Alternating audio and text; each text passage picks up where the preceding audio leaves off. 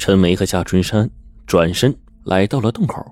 陈梅从背包里取出爷爷陈长辉的骨灰，放在了三具骨架的旁边，然后跪下哭着说：“爷爷，你的三个兄弟我替你找到了，那藏宝贝的棺材也找到了。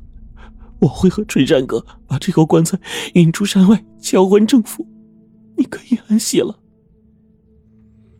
当他们神色严肃的走出山洞，眼前出现了一缕阳光。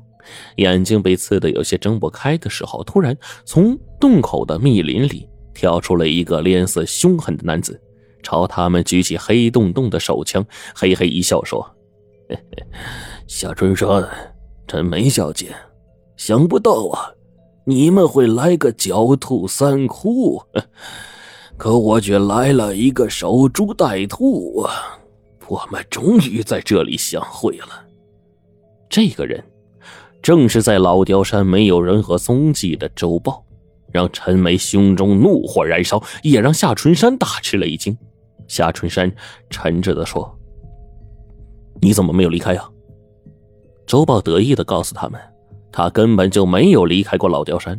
的确，他是跟踪夏春山和陈梅的时候啊，已经去过之前那个山洞了，里面只剩下腐朽的棺木。”他暗暗一笑，自己差点上当。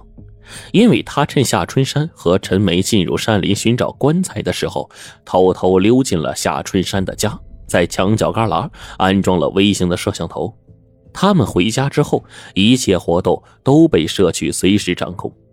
他发现了陈梅被夏春山送进山之后，深夜又偷偷的回来，于是也装出自己已经回到台湾的假象。后面的一切自然就顺理成章了。夏春山又冷冷的问：“那么，你告诉我，我的大青狗为什么没有察觉到你的行动？”周豹又是哈哈一笑，手枪晃了晃：“嗨，那就是点小伎俩。进这一趟山，我同你接触之后，怕大青狗跟踪我，在身上涂了一种意大利进口的隐身油，再灵敏的动物也闻不到我的气味。你看。”你的那条大青狗不正在一旁看热闹呢吗？果然，大青狗脑袋一歪，伸出舌头，一动不动的看着他们。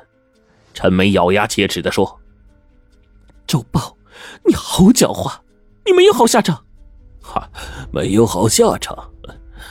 周宝扬了扬手枪，冷笑一声说：“陈梅，我马上就会让你们一块完蛋，把你们拖进山洞。”多两个人陪他们还你爷爷的心愿，到此，我们两家的仇怨就此结束。周宝说完，先朝陈梅扣动了手枪的扳机。夏春山喊了一声“当心”，跳上去，飞快推开了陈梅。沉闷的一声枪响，打中了夏春山的左腿，顿时鲜血直淌。周豹正要朝着陈梅再次开枪，大青狗突然从背后“呼”的一声扑了上去，一口咬住了周豹举枪的手腕。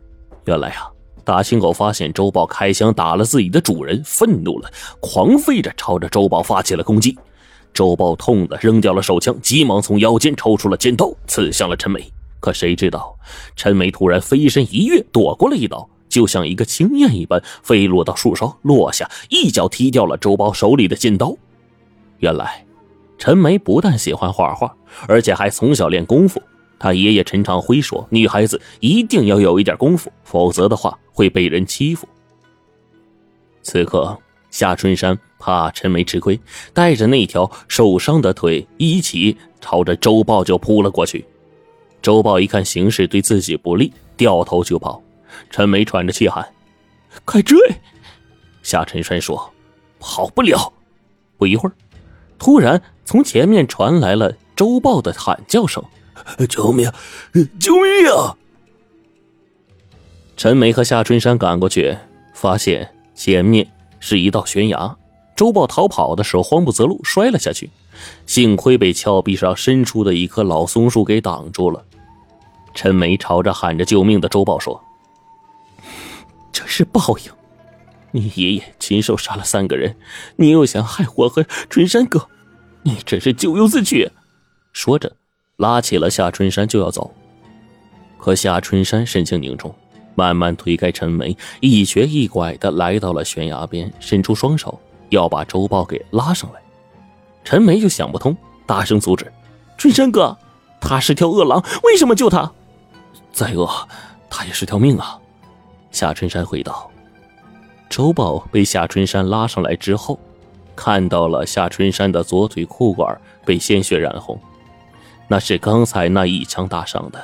他突然双腿一软，朝着夏春山给跪了下来，仰天长叹：“爹，儿子努力了呀，可还是没有得到你藏在老雕山的棺材。天道难违。”不是我们的，永远得不到啊！即使得到，也守不住啊！爹，我从此收心了，您老也长眠吧。三天之后，一辆大车拖着一口黑黝黝的棺材，出了老雕山口。大青狗屁颠屁颠的在前面领路。大车上。陈梅的头靠在了夏春山的肩膀，说：“我还会回来的，带着爸爸一起回来。这里山好人好，我喜欢，这里就是我的家。”